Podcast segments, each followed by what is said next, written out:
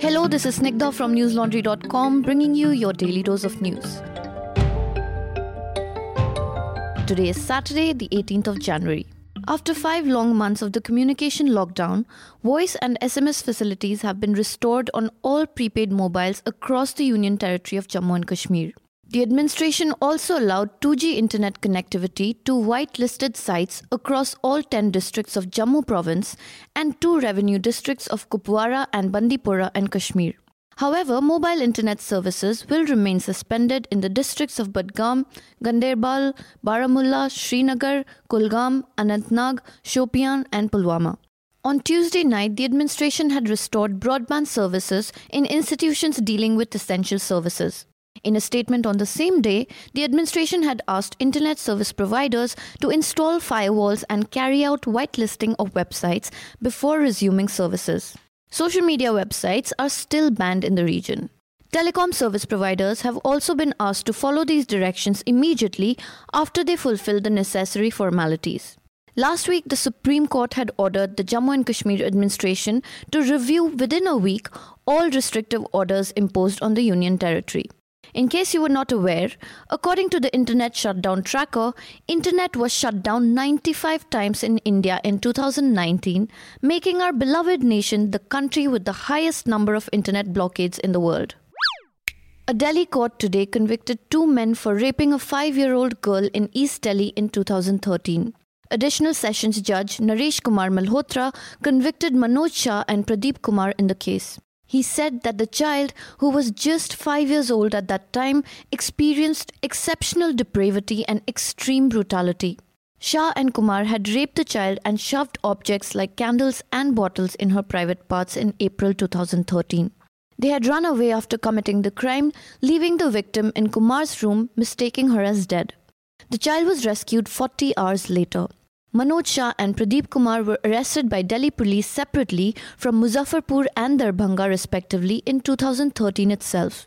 While the charge sheet was filed on May 24th and charges framed by the court on July 11th in the same year, it took more than five years to complete recording the statements of 57 prosecution witnesses in the POCSO court.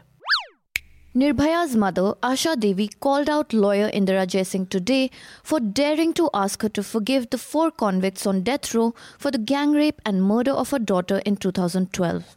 She said she couldn't believe how Indira Jaising even dared to suggest such a thing. Even the several times she met her over the years in the Supreme Court, Asha Devi said not once did the lawyer ask her about her well being. She said, and I quote, such people make a living by supporting rapists. Hence, rape incidents don't stop. Unquote. Yesterday, Jaising had requested Asha Devi to follow the example of Congress President Sonia Gandhi, who had moved for the clemency of Nalini Murugan, the woman convicted for the assassination of her husband and former Prime Minister Rajiv Gandhi. A Delhi court had said yesterday that the four convicts will be hanged on February 1st at 6 am.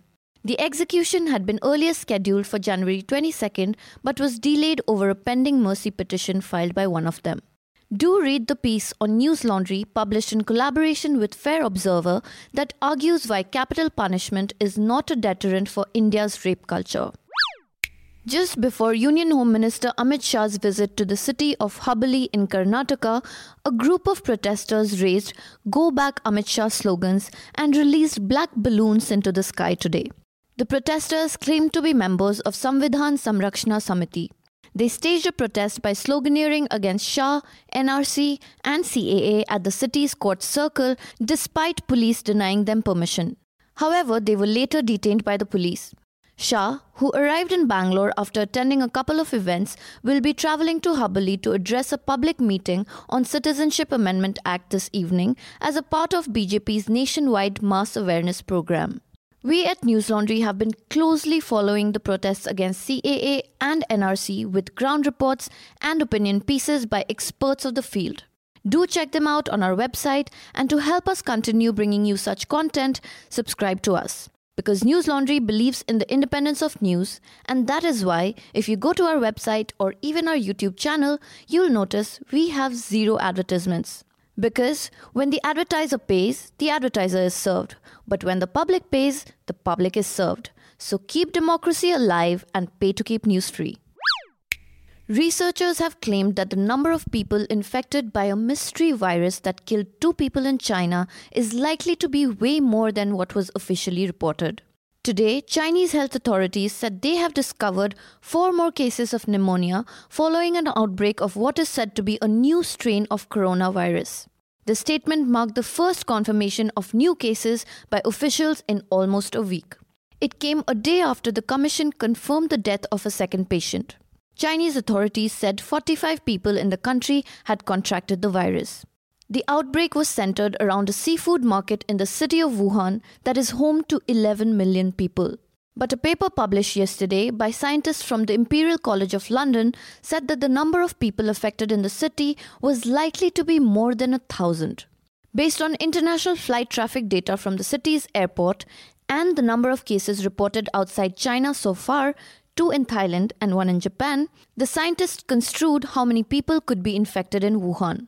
Meanwhile, airports in New York, San Francisco, and Los Angeles have already begun screening passengers arriving from Wuhan. Now for some homegrown stuff from newslaundry.com. Do listen to the latest episode of Reporters Without Orders, where I was joined by Ayush, Ismat, Anukriti, and Meghnad to talk about the tenacious women of Shaheen Bagh, India Today's JNU Sting, and a lot more. Oh, by the way, according to the Lok Sabha calendar, the Union Budget of 2020 is set to be presented in the Parliament on February 1st. But how is India's national budget linked to its economy? And what budgetary measures can the Modi government take to stop the economy from sliding further down? For the latest News Laundry Sena project, we've roped in Vivek Kaul, one of India's most influential writers on economics, to answer all these questions and more just for you. If you've read anything by Vivek, you'll know that he has a knack for simplifying even the most complex economic phenomena for laymen. Help us bring this series to life by becoming a News Laundry Sena member. Go to www.newslaundry.com slash Sena and find the Budget with Vivek Kaul project and contribute. If you face any issues while paying on the website, you can also send us money via PayPal at paypal.me slash newslaundry. That's all for today. Have a great day or a good night, depending on where you're listening from. See you on Monday. All the News Laundry podcasts are available on Stitcher, iTunes, and any other podcast platform. Please subscribe to News Laundry. Help us keep news independent.